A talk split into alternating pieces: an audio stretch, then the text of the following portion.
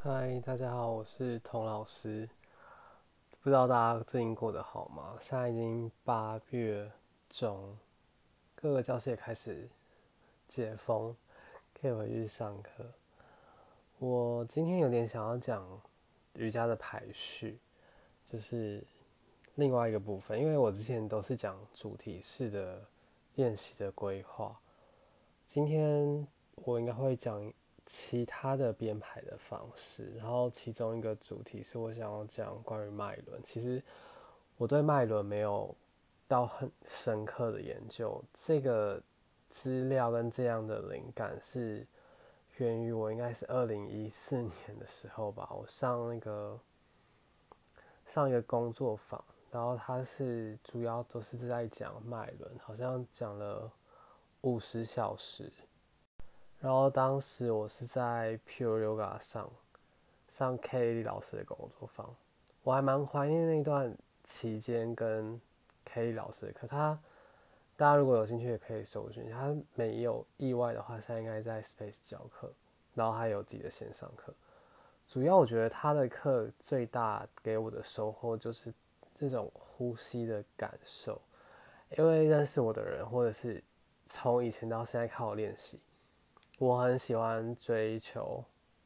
高难度的体位法，这个我也不避讳。可是我觉得练习高难度的体位法，总是要有组织、有系统、有聪明的练法去练，而且是有一定理论的基础去搭配。至于其他像是灵性的、啊比较偏泛唱，或是脉轮，或者是持戒那一些，就冥想那些，就不是我擅长的点。呼吸法也不是我擅长的点，但是有，就是因为从那时候开始，我跟 K 老师练习呼吸法，然后到后面我在上齐老师呼吸法的工作坊。我觉得那一段期间，我的练习也没有特别改变我练习的菜单，或是很有意识的去上哪些课程。但是因为他每次那段期我都会跟他课，他每次上课总会带一个呼吸法，或者是再把那种呼吸的口令跟呼吸的暖身。带到课堂当中，所以那段期间我反而解锁了一个脚踩一下的手平衡，然后也好像也解锁了脚踩一下这件事，就是很奇妙。当你呼吸的空间打开，然后整圈肋骨、侧肋背肌的空间打开的时候，你会发现，就自然而然可以解锁一些动作，就非常非常的奇妙。回到主题，其实我不是帮。谁也配我，只是回想，因为毕竟第一个是怀念，第二个是我今天要讲类似的资料，所以我就稍微感念一下，或是感谢一下这个给我一开始这样灵感的老师。因为我最近也有持续在想教课的事情，尽管这两个多月来都是用线上课教课的模式，但我觉得不变是，瑜伽老师其实很像一个。共感的感应器，就是怎么说？应该教课的人有感受到那种，你本来都已经备好课，然后甚至是一个排序都已经想好了，可是当天你到那个教室，你就突然觉得好想要把这个今天本来备课的排序整个抛诸脑后。一方面可能是大家的状态，一方面也有可能是天气，就会让你觉得说，哎。好像你即使是一两个小时前编好的序列来到这堂课堂上，好像又没有那么的适合我。像我最近遇到这样状况，就是有一天我在教礼拜三晚上的课，那天我本来想要想说，我想要教后弯，我想要多一点的站姿，然后希望那堂课是很很饱满的，上完是那种流很多汗、出很多力气的。可是那天就刚好。晚上在下雨，而且我觉得湿气很重。我把垫子摊开，而且视讯都已经打开的时候，觉得很，就是我前面五到十个动作还是照我原本的排序做，可是我突然觉得好没劲，就好没有那个劲儿，觉得不对，就是那个感觉就是不对，好像这个感觉到这个人就是不对，或者感觉到整个课堂气氛就是不对，我就觉得。哦，我今天没有力气站起来，我我我就舍弃了那堂课大部分站姿，改成坐姿的扭转。那其实只是一些扭转、一些侧弯，然后开髋的动作。跟趴姿的手伸展，最后还是微微的身体出汗。然后那堂课最后我就觉得，哎，有透过扭转，好像把身体的那种湿气跟懒散排除的感觉，就是因为相信自己的直觉。那堂课我没有做太深的后弯那一系列，我本来规划很激励饱满的系列，反而是透过这种扭转，好像找到了那种很接近脊柱，然后因为我觉得很接近脊柱，有一种很内省、很。很去除杂质的进化的感受，哦，加上其实扭转是一种进化，这个概念也是那时候 K 老师的五十小时工作坊有一个有特别教我们一个排序，他好像是从他自己的老师那边学来，或者是说他从 Swara Yoga 好像是一本书，那个排序的序列我印象。它是有一个固定的套路，有点像热瑜伽那样，十几个动作还是几个动作串串联起来的。然后我记得我印象没有错，它是有一些一些扭转，好像是透过这些扭转去做我们能量上的校正。哦，我觉得如果之后有时间或有机会，我应该还会再回去进修一次，到时候我应该可以讲出更完整的内容。但是我总之我想要描述的是那种教课会有。跟学生、跟这个环境、跟当天的天气、湿度、温度会有共感的那种感受。这个感受呢，它很像是我们教课者或者是教学者必备的一个一个工具。你要透过这个感受去放大。一开始我们瑜伽练习都是对自己身体的感知嘛，然后当你教一对一的时候，你可以很明确感觉到对方的需求。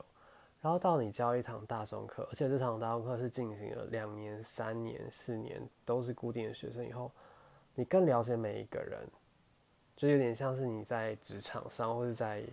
国中、高中那种，你跟这些人已经相处的非常熟悉了，你就会知道说，哦，他现在的状态需要什么。这个感受不只是你跑很多堂课，而是透过一个跟这堂课。固定的群体所培养的这样子共感的感受，然后这样子共感的感受，即使到未来你是教一堂陌生的课，我觉得都还是会还是会受用的。你还是可以从人的一些反应，或是当下那种能量嘛，讲起来好像很玄，去感觉到现在对方的身体，就是你应该可以想象，当一个人。无论是一个影片的人，或是一个学生在做轮式那种感觉，毕竟你自己练习过轮式，然后你光是看他的动作行动，你就知道他现在哪边受阻碍，然后就借此去可以知道说他需要在哪一边多一点暖身，多一点过过门的那种体式，才能让他更顺畅。我觉得这是一个一个老师不断透过教课去去习得的一个能力。但他好像也会太直觉到变成职业，并会会去感觉到一段关系里面对方的一个行为，然后去解析他背后的意图是什么。我觉得这是因为我平常教课的习惯，我不确定其他老师是不是跟我一样，是透过好像打开那个共感，有点像是你看那个猎人漫画，它会有一个。他们怎么弄它的能量？会有一个圆，然后这个圆有些人可能只有几公尺，有些人是几十公尺，甚至厉害人到方圆几公里。就是透过这个放大自己感受那个圆，你可以去感觉到对方的状态。然后我这边只是想小小 comment，或是举例一件事，因为我前一段关系，前几集我都讲到。在一个晕船的关系，然后对方也还没有确定到底是不是跟我交往。其实我觉得我们已经很像了。那时候他在前一个月、前一两个月，他就去高雄去处理他他那边一个一个房子。然后某一天早上，我们本来要一起穿迷彩的的 T 恤一起出门，结果他就觉得很矮哟，因为他自己也算是一个。半公众人物，我觉得好，我这边不要去有一个比较性。总之，我觉得我又没有比他不红，因为我自己有经营我自己的社群媒体，也是也是十几万粉丝那种。然后他也，我觉得他顶多也是跟我差不多的身量，即使他的点阅率或者是以前过往的辉煌战绩比我再再更膨胀一点，大家就会觉得他不想要这么高调。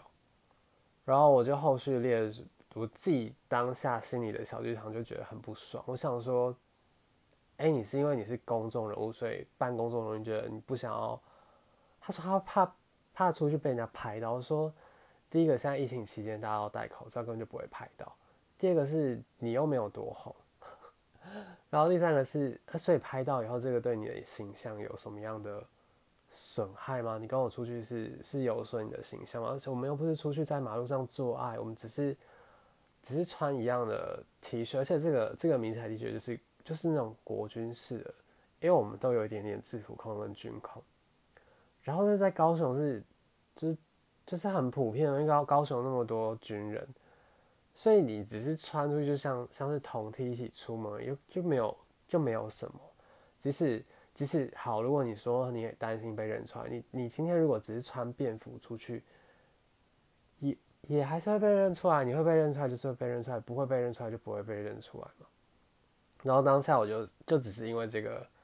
他说不想穿样衣服出去，这这个行为就分析的各种，就觉得是他不想要，就是在外面一起看到我们两个在一起呢，还是还是种种种种的可能。有时候我我也会透过这样子一个一个简单的意图去观察，简单的行动去观察对方的意图，例如说，嗯。例如说有有有一个课堂的状况应该很常见，你会发现说他的承受力已经到了饱和，某种像是你这堂课的难度可能是中级的，然后一个初学者到你的课堂上，结果他就是前面会开始跟着你的口令去尝试，到后面他就会瘫坐下来，然后放弃，就会觉得他是不是一个比较容易在生活中困境就放弃的。的人，这只是一个比较显而易见、比较简单的例子，但是，但是很容易会去透过身体或者透过对方的行动去去揣测他，无论是揣测他的个性，或是揣测他到底把你放在怎样的位置，我觉得在某种程度应该要适可而止。对我个人，就是。就是要考量到说他，我即使他今天，即使这个初学者他本身他有很高的容忍度，可是他今天可能因为职场上发生一些不快乐的事情，或他今天只是想来舒压，不代表说他的容忍度一直以来都这么低。好，或者是我原本讲的那个那一段关系，他可能当下他到高雄，然后他正在很忙碌的去处理他各种。房子要换的门啊，要油漆的事情啊，所以他当下他就不想要，不想要再有多其他形象上的考量，不想没有多的心力在在应付一个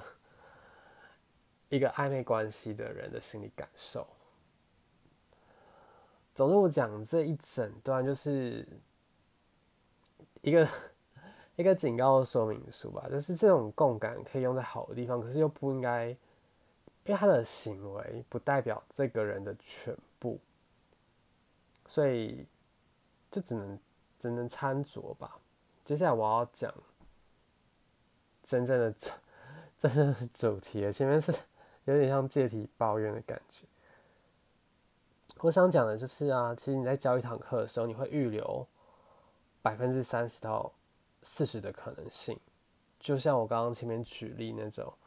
你觉得今天整个状态都不对，你突然觉得这堂课我本来是规划后完的，可是我觉得今天不适合做轮式，或者觉得今天大家状况做做不了歌王抓，没办法抓，更不可能去抓全攻了，所以我们要转一个弯，然后去排其他比较适合这堂课做的事情，然后再讲前面一点点，就是即使你这堂课你都已经规划好一整个序列了。你还是会有一个正负二的可能性，例如说，尤其是高峰提示好了，例如说轮式，你你的你的轮式当做高峰提示的时候，你会有一个正负二，变成说你要给一个替代动作跟一个加深的动作。替代动作你可能最普遍的就是要么你用椅子作为辅具帮他让他做轮式，或者他就是用他就是只做巧式，或是只垫砖在骨盆的下方做巧式，就是这种更简单更初级的动作。那如果他他是一个要加深的人，他可能就是做。手肘点地的那种轮式，或是他想要从倒立进出也可以，或是他你要帮他手抓脚也也是可以的。然后这堂因为这堂课的组合除了一个三十趴的可能性之外，还有一一个高峰体式之外，再就是一些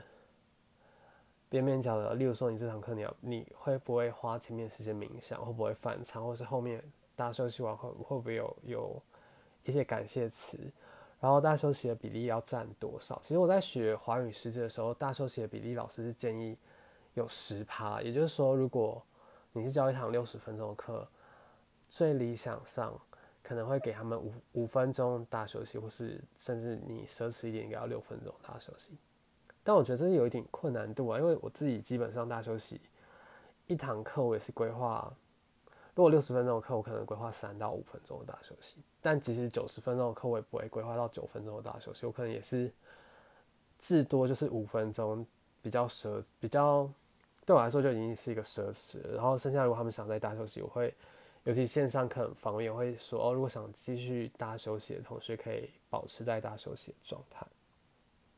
然后再讲到这堂课的主体啦，当然就是我是教体位法的老师嘛，所以。这堂课的主题当然就是体位法。那前面，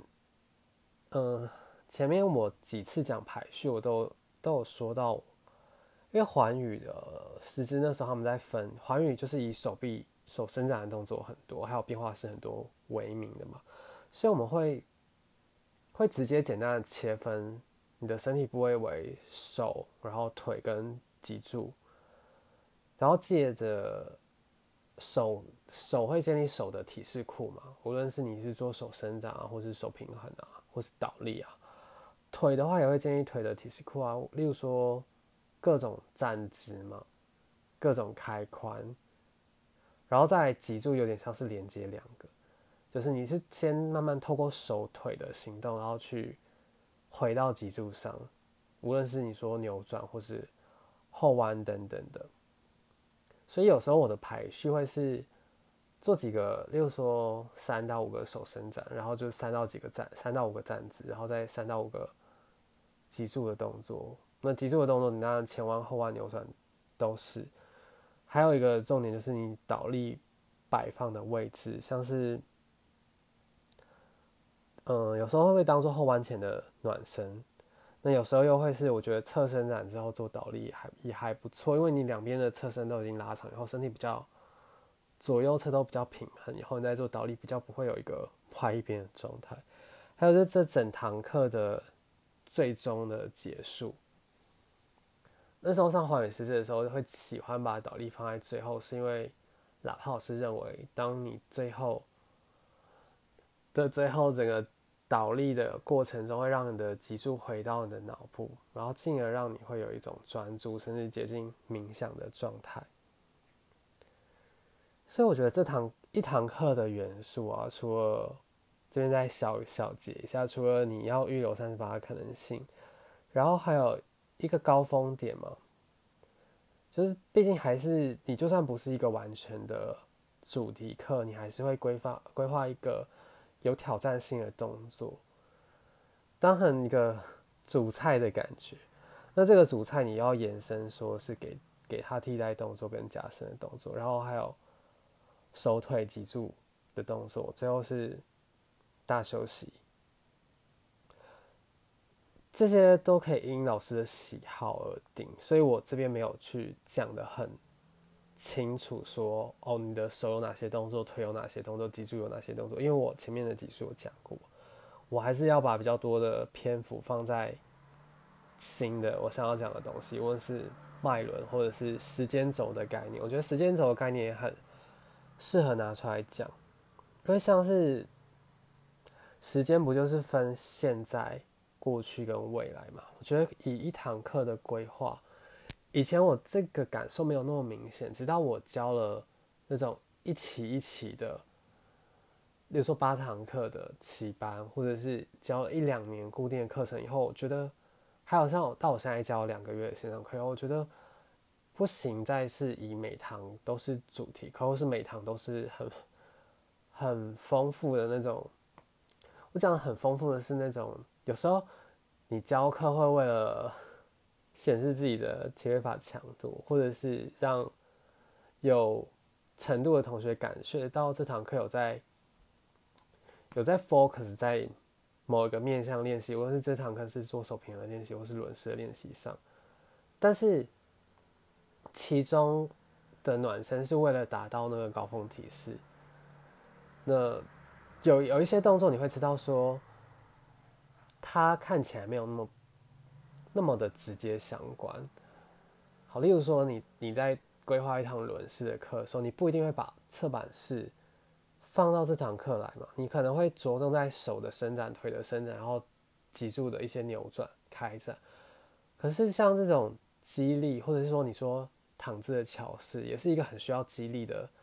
后弯。它不一定要把它摆在一堂轮式的主题课，因为你在做到高峰提示之前，你花太多时太多的激励分散在其他的铺排上面，你会影响到。如果学生他本身就是不是一个激励那么足够的人，或者是体力没有那么好的人，你你前面已经摆摆了一些激励的提示。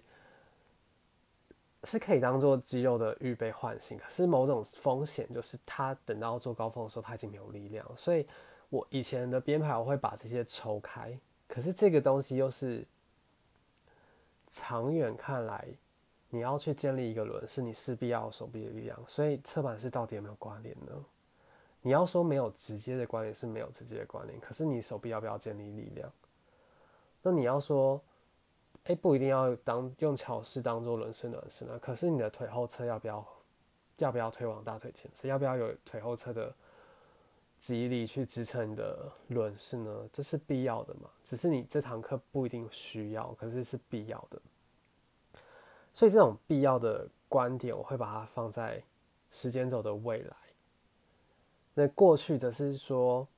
你去想说，这个这个班，假如说是。周一的班，前面几周你教过什么样的主题？可能前两三周我都一直教后弯，所以我过去会影响到我现在这堂课，我要怎么去铺排？我要想要换一个口味，变成是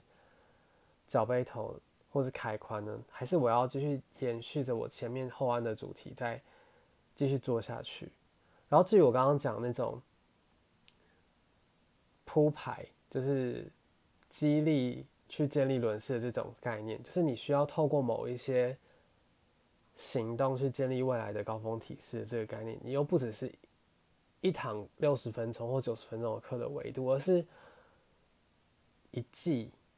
或是一年或两年。像我最近遇到的想法就是，我我发现我因为我线上课还是有一半的学生是陌生，没有上过我实体课的学生，可是线上课遇到的困难点就是。你要怎么去建立他们的倒立呢？你要怎么去建立他们的手平衡呢？因为我觉得这些有一定风险，加上可能要有老师在旁边，他才敢尝试的事情，很难透过线上课就完满的让他学会。还有说，呃，盘腿跟开髋比较受限的同学，我要怎么的让他在这一两个月？内去进步，所以我开始会置入一些简单的手平衡的前置，例如说钟摆式好了，不知道钟摆式是什么，可以 Google 一下，或者是一些侧板式，然后一些轮式哦，很多很多同学他的轮式是做得到的，可是他的手平衡做不到。我觉得比起做很多传双杆、伏地挺身，我们爱练习的。手臂的强化反而是轮式，我甚至可以，我之前疯狂，我就把轮式当成伏地挺身来推啊，就是推个五次十次，我自己自己的练下，当然不是课堂上。然后对于髋比较紧的同学，或是盘腿比较弱没办法双盘的同学，我会开始会铺排，有点像是放调味料一样。即使是这堂课不是一个盘腿的主题，但是我会一堂课放一两个盘腿的动作，马面式啊、单盘啊，或是马尔济比啊这些的，或者是在手伸展里面加入一些一些单盘腿的动作。它没有立即性的跟这堂课有关系，可是对于这个学生来说，它就是一个。一个进程嘛，他在每一堂课每一堂课里面练习到这样的元素之后，过了可能半年一年，他总会有所进步的。这就大概是一个现在、过去、未来的概念，然后再把它缩短一点点我的维度，好了，变成说一季一季这样三个月三个月来看。我觉得跟过去、现在、未来也跟时间轴有关系，也有包含说当下的季节、温度跟时段，会影响到你这堂课要怎么编排。例如说，夏天气温高的时候，很适合做后弯，因为因为后弯你要身体微微出汗，然后肌肉是暖的状态下你做，你冬天反而一时间几个动作就叫你做后弯的话，你反而会觉得。肌肉还没有准备好，所以冬天你直觉性的会比较想要做一些开髋啊、前弯啊、扭转啊。因为夏天因为温度又高，然后又容易出汗，你做起后弯来本来就会比较比较容易，但也可以相反的。我反而是听艾阳哥说，你夏天因为很燥热，所以你要练一点前弯来冷静下来。然后冬天又太冷了，所以。你要让身体摆脱那种一直缩着的姿势，你需要做一些后弯去开展你的胸口。我觉得这也是蛮有道理的，所以就是端看你怎么去怎么去规划。像我自己是喜欢夏天做后弯，所以我可能这一季就会在规划说我要怎么去建立我后弯的行动。那如果我是开七班的话，我就会透过这八堂课，每每一堂课置入一点点后弯，可能从简单的蛇式的行动啊，然后。桥式啊，弓式啊，慢慢经历到骆驼到轮式，就是这些路径，体位法的路径，你可以有技巧的把它分散到几堂课里面，而不是这就只有 focus 在现在跟这一堂课。然后还有不同的时候会适合不同的，有点功效去看。像我觉得懒散的时候，我就会很想要。做一点扭转跟坐姿去校正我的能量，或者湿气重跟现在吃有点饱的时候，可是又非得现在练习去教课的时候，我也会做一些扭转来校正。然后还有就是站姿，像我觉得是有你需要安全感跟自信的时候，我会喜欢练一些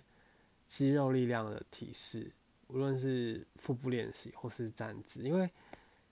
这种肌肉的力量会带给人一种可以自我掌控的感觉，就是你可以想象到你的生活已经完全的失衡了，你没办法去控制别人，你没办法控制职场发生的事，你没办法去控制一些家庭风暴，说你能控制的就只有你自己。可是当下你又没有这么多的力量去控制，说无论是工作的排程或是未来的规划。这种时候就很适合回到现在当下 right now 身体的练习。你明明就是处在一个生活分崩离析的状态，可是你又很想要抓住什么的时候，你就让肌肉去抓紧吧，你就让身体去练习一些需要整个凝聚力量的站姿，或是整个需要凝聚腹肌力量的核心动作。这是很。很直觉，可是又很切身的感受。还有我之前上那种疗愈师资的时候，老师会说，焦虑的时候会可以练一点前弯，一些辅具支撑在前额的的体的单腿的前弯，或者是坐姿双腿前弯，前额是垫椅子，或者是那一次疗愈家的时候，我们有教一些。关于给免疫系统有有需要调整的同时，他可以练一些后弯，因为后弯可以开展他的胸廓，而且去刺激他的肾功能。可是这也还是很依照，我觉得这就很依照个人的状况去调试，所以也很难给予一个非常细节，就在这一个小时内把它讲完的这一些原则或者是教学。再来，我才要讲今天 脉轮式的编排。这种脉轮式的编排，大家应该都对脉轮有一点了解，或者知道说七个脉轮嘛：海底轮、生殖轮、脐轮、心轮、喉轮、眉心轮跟顶轮。那时候 Kelly 老师教的工作坊，除了一一去让我们知道那些脉轮的位置，还有一些脉轮的概论。他因为因为他当时他是想要教。师资班的，所以他把我们那五十个小时当成一个小的师资在教。除了教脉轮跟呼吸法之外，他也教我们怎么去编排。他教的这种方式是透过脉轮，每个脉轮你可能可以去有他自己的体式库，然后你就看你想要从头到脚，或者从。海底轮到一直到顶轮去规划，说这堂课怎么编排。那你编排的顺序先后也会影响到你的能量的走向。我先讲比较基础的的能量走向编排，像环宇，有时候它会从，因为环宇刚刚刚刚说分手腿的动作嘛，有时候我们会拆开，就把右肩的动作先做完以后，然后做。站姿，左腿在前的动作，所以变成右肩到左腿的这样能量引导。先，你是先把右肩摆在前方，所以先把右肩摆在时序上的前面。所以刚开始你暖右肩的时候，你的能量是带到右肩，然后你画了一个对角线的能量到现在到左腿的强化或是伸展也好，所以你从右肩到左腿已经画出一个对角线能量线。然后再来，你又从左肩到右腿做下一组动作，所以又画了一个交叉能量线。这是一个比较简单的概念。那有时候我们也会做对称的，可能是右肩右腿，左肩左腿，或者是我们先把整个髋的部位做完以后，最后才做肩膀的。那你也会因为这样时序的编排，如果先做完髋，然后再做肩膀，就是从一个下行期的能量带到上行期的能量。所以你从哪个部位开始到哪个部位结束，或作为一个中介点，跟你的时序先后会影响到你的能量线，这趟能量线的规划。那脉轮也是，所以我刚刚说你可以从海底轮一路做到顶轮，你也可以从顶轮一路做到海底轮。那如果你不确定这些脉轮的位置在哪里，你可以也是 Google 或是翻书，会有讲的更详细。这边我想要列举一下我自己列不同脉轮我会摆放的体式库，那这也不是全部，我只是大约的举例。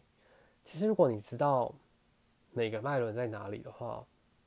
我觉得这边也可以按暂停一下，不一定要马上听我的见解。你可以先，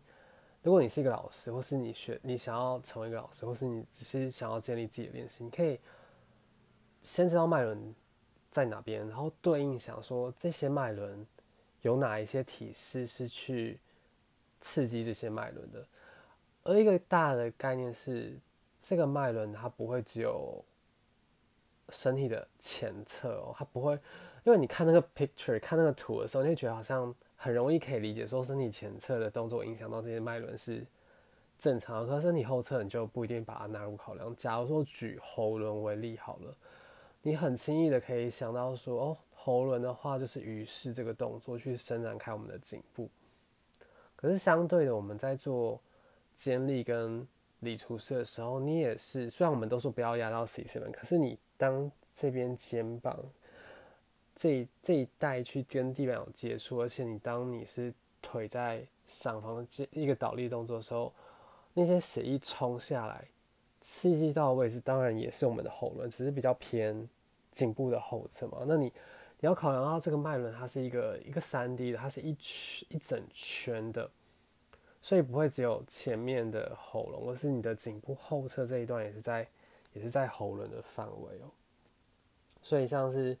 心轮的话，我们很自然的可以想象说，你在做后弯的时候是心轮的状态，可是我们在做一些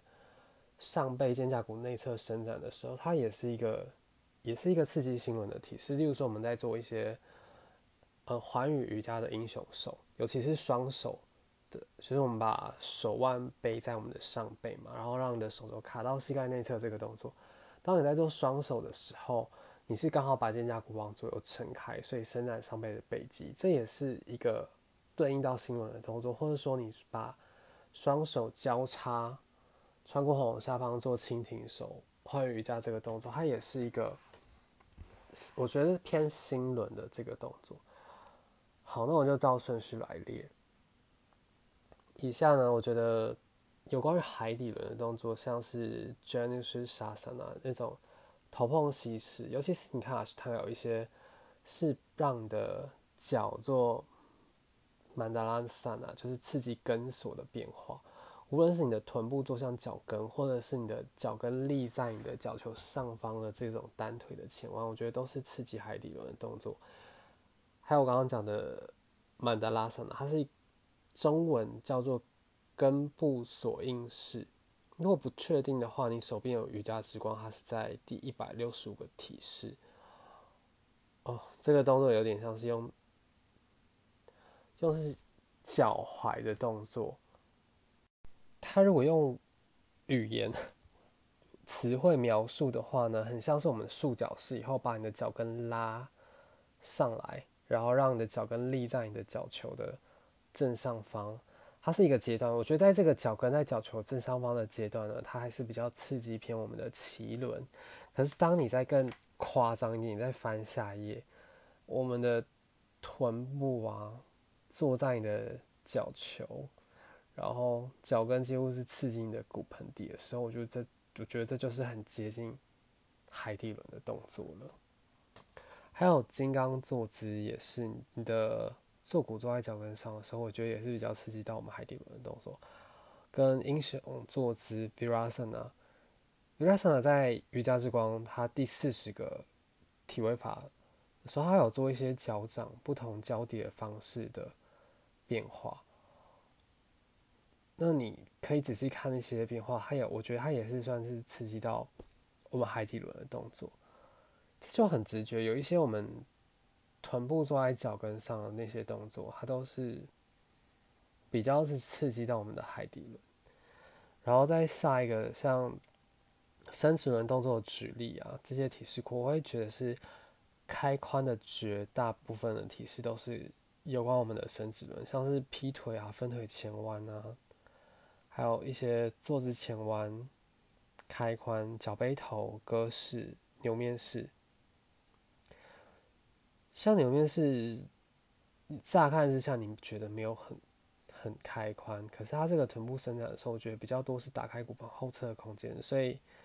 也是前面讲的大原则。你要想象脉轮是一整圈的，它不是只有哦开我们的髋内侧是，当我们在伸展臀部外侧，还有。开展骨盆后侧空间的时候，这也是一个对应到伸直轮的动作。再来就是脐轮，我觉得绝大部分的扭转动作就会对应到我们的脐轮，因为你在扭转的时候，你是从你的腹部跟肋骨底端这一段去做扭转的，它偏向的位置范围本来就是在脐脐轮对应的位置。像很直觉的想一些腹部练习啊、腹肌的练习，还有。后弯的伸展，因为后弯我们大部分是展开整个腹部的空间嘛，像是你说最简单趴姿的公式来说，它就是直接伸展。还有我们在做蛇式的时候，整个肋骨底端上提，手撑，但骨盆接近地板，你去整个拉开你的腹部的空间，我觉得这也是一个，也是一个起轮动。它其实没有没有说。因为我们绝大部分的体式，它不会只刺激到单一一个独立的脉轮，所以它它是横跨不同脉轮的刺激的。而且我觉得，为什么用脉轮去区分，说可以去把它编排成一堂课，也是有关联的。因为像我们前面讲伸直轮，就是一个开髋，就是比如开髋系列的动作。然后脐轮是扭转系列的动作，接下来我要讲心轮的，这这是后弯的动作。所以你一堂课有没有前弯啊、后弯啊、扭转的，大部分如果你有都有的话，你就可以组成一个平均的课堂嘛。甚至到我们后来眉心轮跟顶轮的时候，就是接近喉轮也是，就是有接近到倒立的动作，所以你很理所当然的，我们把不同的你说开髋、扭转、后弯、倒立规划在一整堂课内，它就是一个很均衡的课堂。好，心轮我觉得绝大部分是后弯的动作，还有环宇瑜伽的那种手臂伸展的系列啊，还有牛面式。当你牛面式扣的时候。你的双手会在后方扣在你的肩胛骨内侧嘛？它刚好就对应到我们心轮后方的位置。呃，像手伸展，手伸展这一个范围，它也是横跨了我们的脐轮、心轮到喉轮。怎么说？因为手伸展很多，它是一个扭转的动作，无论是万字手啊，或者你仔细点开搜寻幻瑜伽的那些手伸展。它更多的加深变化是都是在一个扭转的位置上，所以以手伸展的扭转元素来说，它的确是脐轮。可是它对应到像我们的胸廓、胸肌的伸展，还有上背背肌的伸展，我觉得又是在心轮的部位。可是你要认真说呢，它为什么跟喉轮有关？因为喉轮它不只是喉轮，我觉得喉轮也包含了我们的锁骨嘛。那你很多手伸展在伸展的也包含一些锁骨周边的小肌群，所以手伸展横跨了这个脐轮、心轮、喉轮这三个轮周边的的体式都是都是有互相关联、互相牵扯的。再讲到喉轮呢，前面一开始去找举例的肩力跟离除，还有手伸展里面有关于锁骨伸展，因为手伸展它其实是一个。偏风喜的体式，比较风元素的体式，也比较偏上上行气。当然，我们的腿就掌管我们的下行气，手则是掌管我们的上行气。到你的，嗯，像你说心心轮这一带比较接近肺，那喉轮这一带，因为你说肺很难，就只有透过我们鼻腔呼吸进来，经过喉咙，你还是会经过肺嘛，所以很多。风息的这样子的归纳，也是包含了你的喉轮到心轮之间。所以喉轮除了肩力理除，还有包含风息手臂的体式之外，锁骨嘛，还有各种绑手。那不只是伸展哦，像你在做强化的侧板式，也是有包含到锁骨的部分嘛，也所以我也会把它归类成有关于喉轮的。然后于是啊，或者你下巴点地的 chin stand 的蝎子，还有我觉得脚背头也某种程度也算是跟喉轮有所对，因为当你的脚背头卡的够深的时候，它其实接近后脑勺，或者是在你的颈椎，或是你要更往下卡，它对应的也是我们的喉轮后方的空间。所以我讲了，脉轮就是一整圈的。你不可能只有想的身体前侧有关。当你在做脚背头的时候，你的头往后仰去抵住你的脚。其实脚背头大部分会归类在生殖轮，可是当你要把这个元素拆解开，你的头往后抵住脚这个行动也是跟喉轮有关的。在眉心轮的动作，我觉得它略少一点点，可是也是一个瑜伽里面像阿斯塔这个派别就会很重视哦。怎么说呢？因为美心轮很多都是关于你的凝视点嘛。有时候你会说，凝视点是在眉心之间，或者是眉心之间的这个延伸点。所以有关任何凝视点的动作，都是跟你说眉心轮三眼轮有关的。还有一些像我们，如果你说做束脚是前弯的时候，你一些额头触地的动作，我觉得也是跟美心轮有关。最后顶轮的直立就很简单，是。头倒立还有头倒立的各种变化式。那我刚刚前面前述讲说，环宇为什么喜欢把头倒立放在最后？是那时候我讲口误，我想急促回到脑部，是这边的口误误指应该是说你的血液回到脑部，有一点刺激活化脑细胞，去刺激你的顶轮的感觉，所以。当你的头倒立的时候，整个血液去冲刷我们的脊柱，回到你的头顶，回到你的脑部，这也是一个顶轮的动作，所以只是大略的简述了我对各个脉轮有的体式库，然后这个体式库你可以做练习，好玩一点就是把瑜伽之光摊开，然后你去归纳说，哎，哪一个体体位法是刺激到哪一些对应的脉轮，然后接下来呢，你要怎么透过脉轮去规划一堂课？你可以想说，你每一个脉轮选择两个到三个动作，你看七个脉轮，然后你每个脉轮如果有刺激到有到三个动作的话，你就二十一一个，而且你有手腿有时候要两边做，几乎这样一堂六十分钟的课就可以编排完成的，而且又这个脉轮的体式库百百种，还有各种变化式，其实你可以照这样去排看看，然后。在排不同的能量走向，这个又是更进阶。还有呼吸法，其实也会影响到，像南极说的那也会影响到我们的能量走向。这个部分我就等我对呼吸法更有心得的时候，我再来分享。然后我觉得，其实今天的我今天讲好长，今天我想要分享的最初，我本来这一集的。集数想要讲的主题是，除了卖人之外，我想要问大家说，你有没有最喜欢的体位法？因为我觉得我最近在写我的教课的小本本嘛，就是一个排序的小本子。其实我以前在写排序小本子的时候，我会对自己有一个好玩的思考，例如说，你最喜欢的体位法是什么？然后，如果你只能选两个站子的话，你会选哪两个？就这一些有点像是益智游戏的的提问吗？有点像是什么五十问啊，或是毕业纪念册来问的那种各种奇怪的提问。我觉得这种提问很好玩的，就是去建立你自己的风格，因为你会透过你的喜好去建立个人风格嘛。我们教课常常都是把我们的共感的这种感受去投射在学生身上，可是你很少回来问自己说：“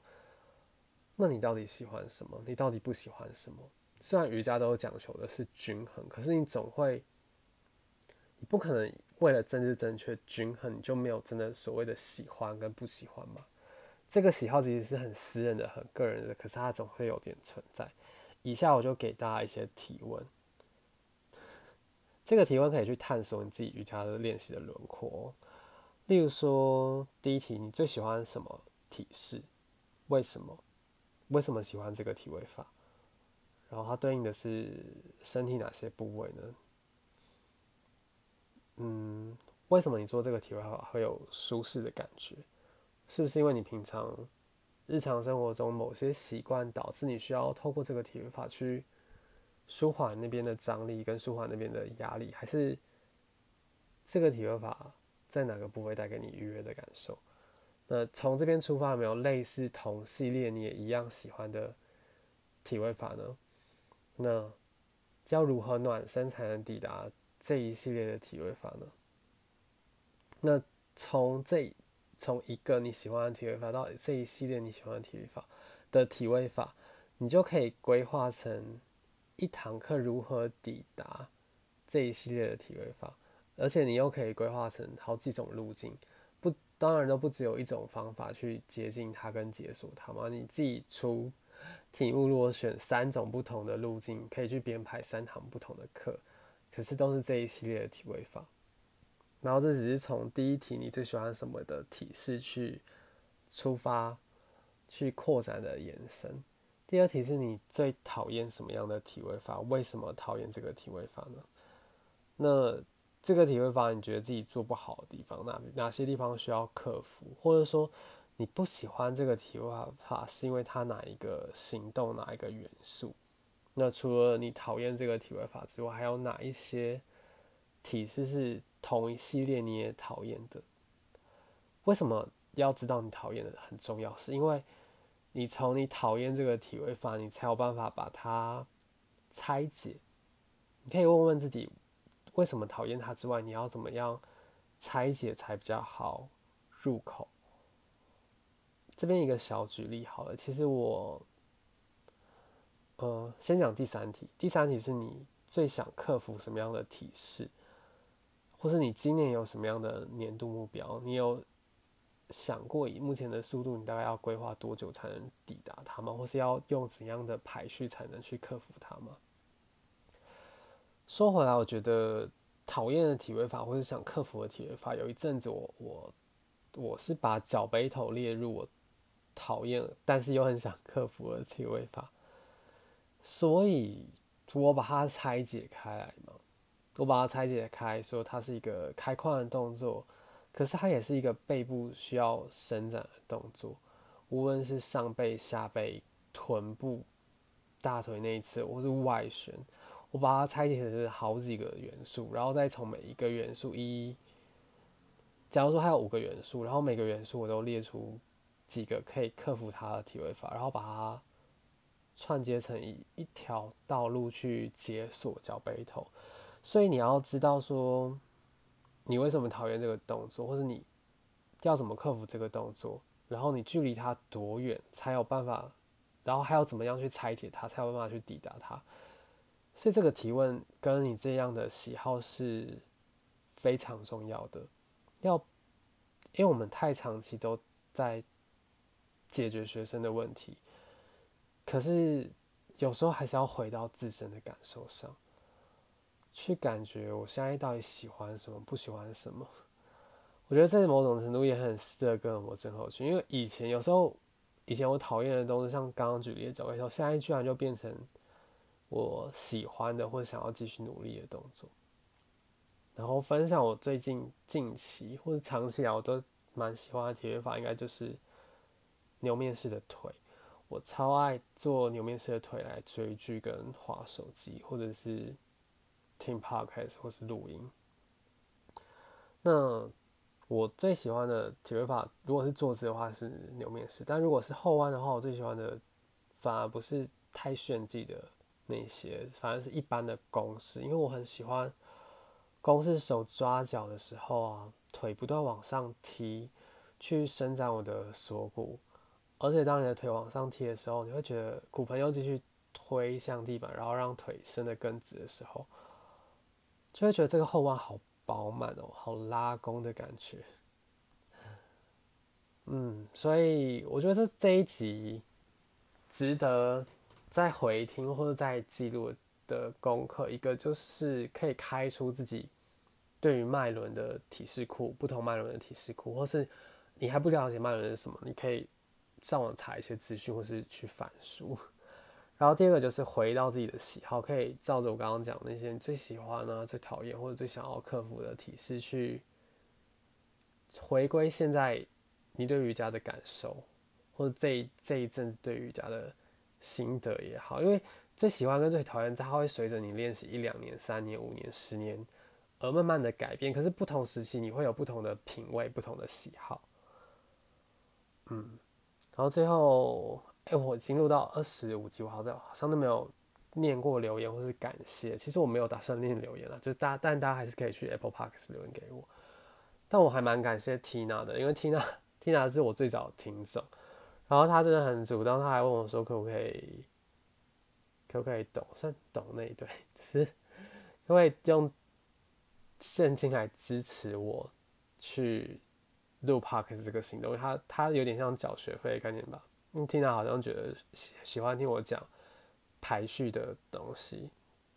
所以他很支持。还有很也感谢马格、Jenny 跟 Randa、Kenny 跟郭老师，还有 Iris。”